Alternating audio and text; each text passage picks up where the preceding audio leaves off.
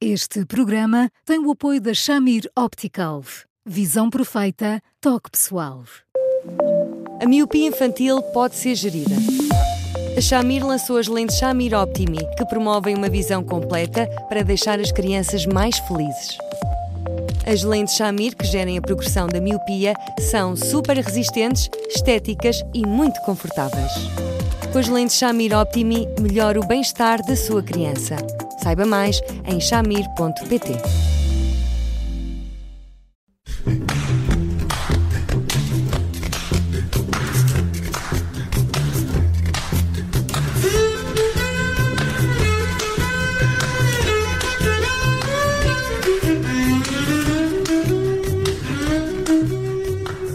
Bem-vindos a mais um Porque Sim Não é Resposta com o psicólogo Eduardo Sá. Eu sou a Judite França e comigo está o Bruno Vieira Amaral e hoje vamos falar de um ouvinte que, a propósito uh, de uma entrevista que o Eduardo Sá uh, deu à visão, uh, disse receio que tínhamos uma geração que atravessou a infância e a adolescência, pondo a carreira à frente da vida.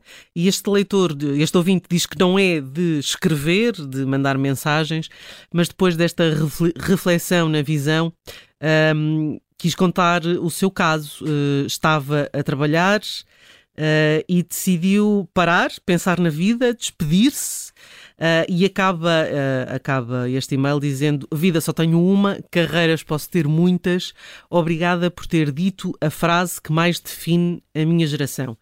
Olá, Eduardo, boa tarde. Esta, esta sua frase é aquela que melhor define uh, uma geração? Olá, Judite, olá, Bruno. Olá, Eduardo. Eu, eu, eu até estou a tremer. a ideia não era esta. E Bruno, eu estou a tremer, mas ao mesmo tempo sinto-me muito contente, porque eu acho que no fundo, eh, acho, acho, começando pelo princípio, eu acho eh, eh, muito, muito motivo de um grande orgulho para nós, os três, as pessoas eh, sentirem espaço para fazerem as, as, as partilhas mais inacreditáveis, num tom, numa numa, numa maturidade absolutamente desconcertante que, que, nos, que, tem um impacto imenso para nós e eu acho que é, é de um reconhecimento imenso, imenso, imenso, imenso. Depois, eu acho que é verdade isto, sabe? Eu acho que nós estamos a fazer com os nossos filhos, sejam crianças ou adolescentes, aquilo que fomos fazendo um bocadinho com a nossa vida e que foi uma névoa que se foi que foi baixando sobre nós e com a qual nós fomos pactuando, que é de pormos invariavelmente a carreira à frente da vida. Nós passamos a vida a ter os nossos filhos sem nunca dizermos de forma aberta que a vida pode esperar e que a escola, o trabalho, eh, os compromissos aos mais diversos níveis estão sempre muito antes de tudo o resto que é a vida deles, seja brincar, seja conviver, seja no fundo terem todos os instrumentos indispensáveis que fazem com que seja urgente ser-se criança quando se está na infância e adolescente quando se vive a adolescência. E nós temos feito isto tanto, temos sempre a ideia de que eh, nada nos, nos ameaça, nada nos atropela e, portanto, que a oportunidade de tratarmos por tua vida pode esperar, que só mesmo quando a vida nos faz ali uma rasteira ou nos dá um encontrão, é que nós percebemos todas as asneiras que fomos fazendo e quantas vezes nos perguntamos a troco de quê. Mas, na, na sua opinião, Eduardo, porquê é que esse, esse sublinhar da importância da carreira acontece? É porque nós ouvimos muitas vezes quando alguém fala, isso isto acontece muito no caso de, de, das mulheres, quando alguém diz que a prioridade é a família, torcemos logo o nariz, não é? Nós, enquanto sociedade. Porque parece que é alguém que está a, a, a, escolher a prioridade errada, que está a, a optar pelos outros, pela família, pelo marido e pelos filhos, em detrimento da sua realização Sim. pessoal. Porque será por isso que uh, falamos tanto da, da questão da, da carreira também? Eu acho que sim, sabe? Eu, eu, eu, às vezes fico. Às vezes, quando estou a conversar com pais de adolescentes e lhes chamo a atenção claro, como imagina, primeiro ponho, ponho algum comedimento, que é para eles não ficarem logo muito zangados comigo. Mas eu costumo dizer, cuidado, porque entre estudar e namorar, eu acho que é mais importante namorar. E os pais ficam logo muito inquietos. Eu digo, calma, porque se repararem, quer dizer, uma relação amorosa é muitíssimo mais importante na vida do que qualquer carreira, por mais importante que seja a carreira. E é preciso eh, nós experimentarmos, e com todas as regras que os pais e os filhos entendem ter, para que, no fundo, eh, não possamos prescindir da vida quando, quando temos a obrigação de aprender a viver. Oh, Eduardo, eu estava aqui a pensar, desculpa interrompê-lo, estava aqui a pensar que se, se calhar é por isso que às vezes temos tão bons profissionais e pessoas tão incapazes nas relações eh, pessoais. É, mas é mesmo verdade, é mesmo verdade. E, e, às vezes, quando os miúdos tiram boas notas, porque, porque os miúdos, se, se, tiverem bons professores, as escolas forem minimamente acolhedoras, os miúdos são, são ótimos e, portanto, tiram boas notas, não é por aí. Mas, mas quando eles têm o azar de tirar muito boas notas, e sobretudo muito boas notas a tudo, Bruno, aquilo que eu fico, eu fico sempre muito preocupado, porque há sempre alguém na família, na escola, ali no núcleo uh, dos pais, que acha que só podem ir ou para a gestão na Universidade Nova, ou para medicina, ou para engenharia aeroespacial. E eu digo sempre assim: olha, cuidado, porque isto à escala das relações amorosas, o que estão a fazer aos vossos filhos é qualquer coisa como escolhe uma namorada rica e depois faz como se faz em relação à água tónica das Sueps, aprende a gostar. Isto é tudo ao contrário do que deve ser. E é tão inquietante que às vezes quando nós estamos com os adolescentes e perguntamos assim, olha, mas, mas qual é o teu sonho? Bom, o olhar de desprezo no primeiro momento é uma coisa arrasadora. Como quem diz, mas olha lá, mas eu preciso de sonhos para quê? Como quem diz, mas são os sonhos que pagam dívidas.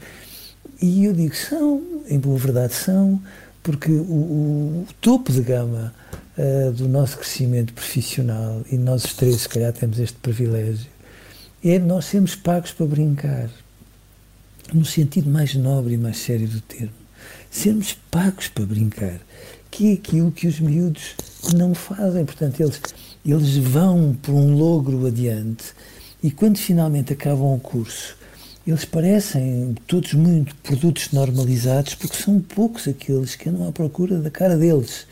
O caminho que é inimitável, porque quando eles são inimitáveis, oh meu Deus, eles têm uh, trabalhos, têm, são muito bem pagos e, portanto, nós temos a mania de ir por atalhos, queimamos etapas indo por atalhos, porque eu não tenho nada contra o facto deles ganharem bem, meu Deus, pelo contrário mas nunca por atalhos, que é aquilo que nós passamos a vida a fazer. Portanto, eu acho que um licenciado em História, com todo o respeito do mundo pela História, pode ser uma pessoa altamente bem paga se aquela for a praia dele, se tiver tudo a ver com ele, se na História se cruzarem eh, outras atividades de voluntariado, preocupações sociais, políticas, o que seja, e aquilo for uma encruzilhada tão perfeita, traz, que aquilo é a cara dele Quantas vezes é que nós dizemos aos nossos filhos para fazermos isso? Portanto, nós passamos a vida a dizer aos nossos filhos, bom, que se o dinheiro não traz felicidade entre ser infeliz com dinheiro ou infeliz sem dinheiro, mas vale ser infeliz com dinheiro. É isso que nós dizemos.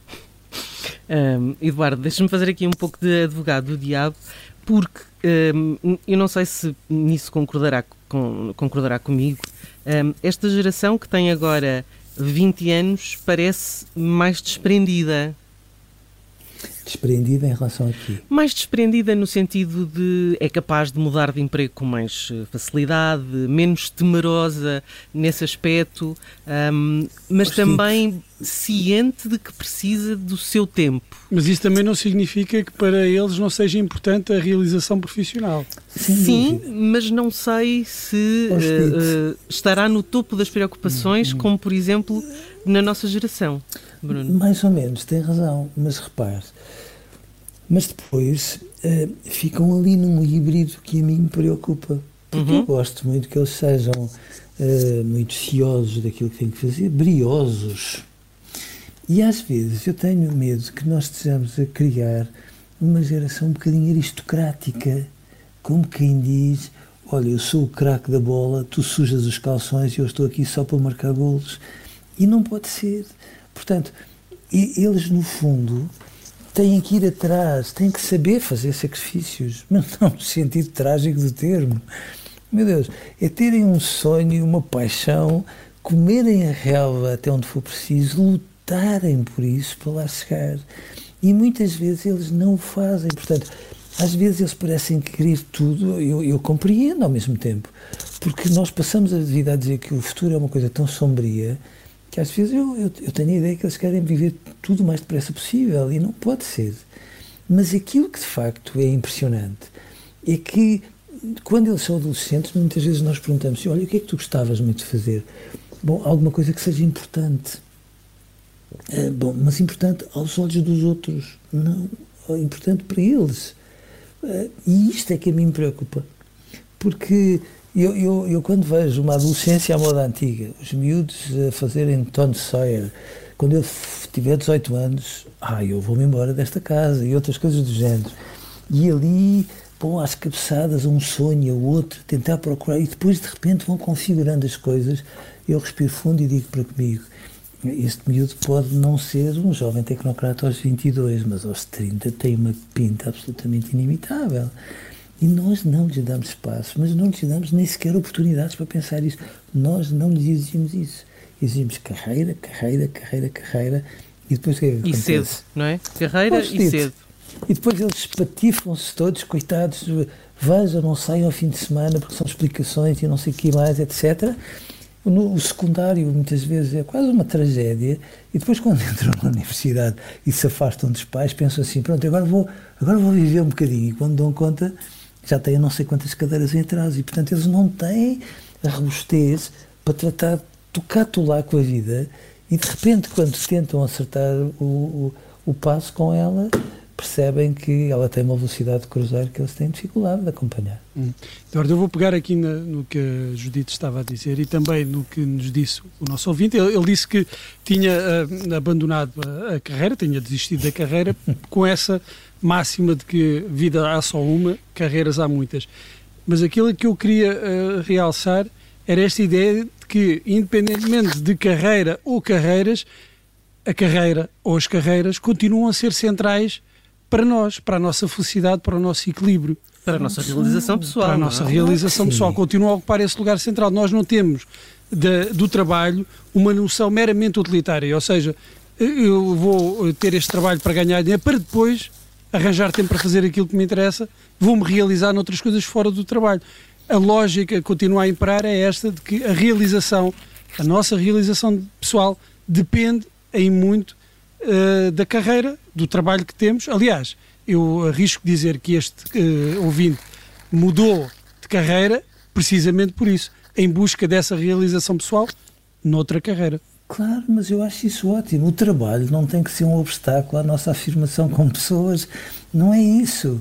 Eu, eu acho é que às vezes nós, sem nos darmos conta, nas entrelinhas, vendemos a ideia de trabalho aos nossos filhos como se fosse uma coisa penosa, chata, pô, nunca mais é sábado e o humor de segunda-feira fazem parte dos nossos, dos nossos, do nosso dia a dia. E portanto, às vezes vendemos tudo isto como se disséssemos, pronto, é chato, mas ao menos que se ganhe bem. E a ideia não é essa. Bom, é, é, pode ser muito divertido fazermos aquilo que fazemos. Bom, se nós fizermos e se tiver tudo a ver connosco, bom, claro que seremos justamente retribuídos. E qual é o pecado? Mas não no sentido de fazermos o trajeto ao contrário, não no sentido de pormos a carreira à frente de tudo. E aquilo que faz sentido é que o trabalho seja uma encruzilhada das nossas várias vidas. Não é assim consigo, como comigo, como com a Judite, e portanto nós temos várias vidas e estas vidas, quando se cruzam e nós conseguimos criar ali um trabalho que de repente sintetiza aquilo que nós somos, tem uma piada incrível. Mas não pode ser ao contrário, não podemos estar à procura da carreira para termos a coluna vertebral para a vida, porque se for assim, é como se estivéssemos a construir uma casa pelo telhado. Dá mau resultado. E aí uh, podemos dividir quando dizemos carreira ou dinheiro. São coisas muito distintas. Claro. Mas, mas lá está, quer dizer, Nós podemos, mas qual é o mal de nós sermos muito bem pagos se ainda por cima nos divertimos tremendamente fazendo aquilo que nós fazemos ou fazemos com paixão? Não é pecado. Agora, é, é mas essa não deve ser a prioridade. Não. A prioridade e é acha que é isso que se está a incutir agora Sim. nestes? Uhum. É, é quase como se disséssemos primeiro a carreira e depois a vida, enquanto a fórmula deve ser primeiro a vida e a seguir a carreira. Uhum. Bom, uh, dava pano para mangas para continuar, Bom. mas acho que acabamos com uma bela tónica e uma bela frase. Uh, Eduardo, amanhã estamos uh, de feriado para viver a vida e não pensar na carreira amanhã. Amanhã é claro mesmo dia sim. feriado. Um, mas voltamos na quarta-feira, como sempre, à hora do costume. Até lá, estamos disponíveis em podcast e sempre em Eduardo Sá observador.pt para receber, enfim, a, a, delícia de e-mails que temos uh, recebido. Eduardo, obrigada. Bom feriado. Muito obrigado. E até quarta-feira. Um abraço. abraço.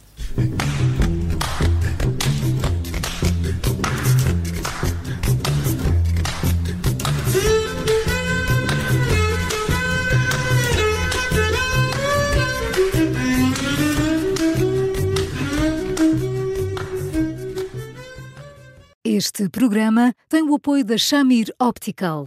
Visão perfeita, toque pessoal.